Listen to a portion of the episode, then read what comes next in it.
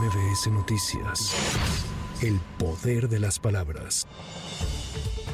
Cámara de Diputados se lleva a cabo la reunión de la Comisión de Presupuesto durante la que se aprobará el dictamen del presupuesto 2024, el cual incluirá 9 billones de pesos para el gasto del Ejecutivo Federal el año entrante, además del mega recorte a los organismos autónomos por más de 13.200 millones de pesos. En este marco, los diputados discuten cómo se va a repartir el recurso, ya que no hay una bolsa etiquetada para la reconstrucción de Guerrero. Es la voz del diputado del Partido del Trabajo, Reginaldo Sandoval. Les agarramos la palabra y veamos de dónde se agarra porque la cobija ya no está más grande más que lo que aprobamos en la ley de ingresos. Nosotros también les dijimos que nos orientaran de dónde podíamos sacar más ingresos y no dijeron de dónde solamente y entonces son 9 billones 66 mil. Esa es la cobija. Entonces discutamos para eso estamos aquí de dónde y no se me asusten si les recortamos a los autónomos o a otros y veamos de dónde la cifra de personas fallecidas tras el paso del huracán Otis en Guerrero aumentó a 47, así lo informó la Coordinación Nacional de Protección Civil. Además, se reportan 56 personas como no localizadas, esto durante la novena jornada de trabajo correspondiente al jueves 2 de noviembre.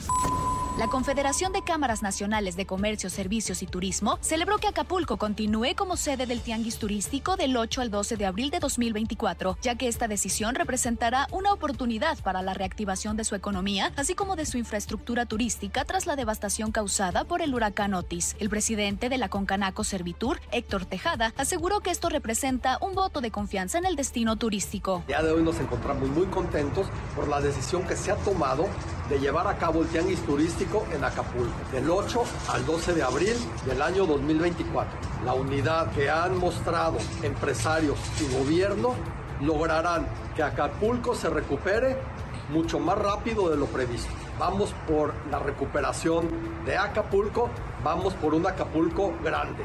¡Viva Acapulco! ¡Viva México! La UNAM informó sobre los supuestos plagios de los trabajos de titulación de las aspirantes presidenciales, Xochil Gálvez y Claudia Sheinbaum. En ambos casos, la institución educativa determinó que los trabajos son originales. El Consejo General del INE aprobó los lineamientos para la realización de los debates entre las candidaturas a diputaciones federales y senadurías. También aprobó los lineamientos para el voto de las personas que se encuentran en prisión preventiva, el cual se realizará del 6 al 20 de mayo de 2024.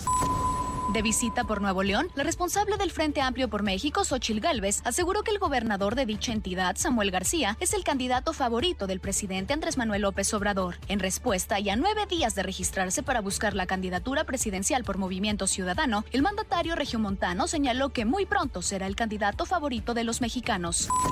Para MBS Noticias, Tamara Moreno. MBS Noticias. El poder de las palabras.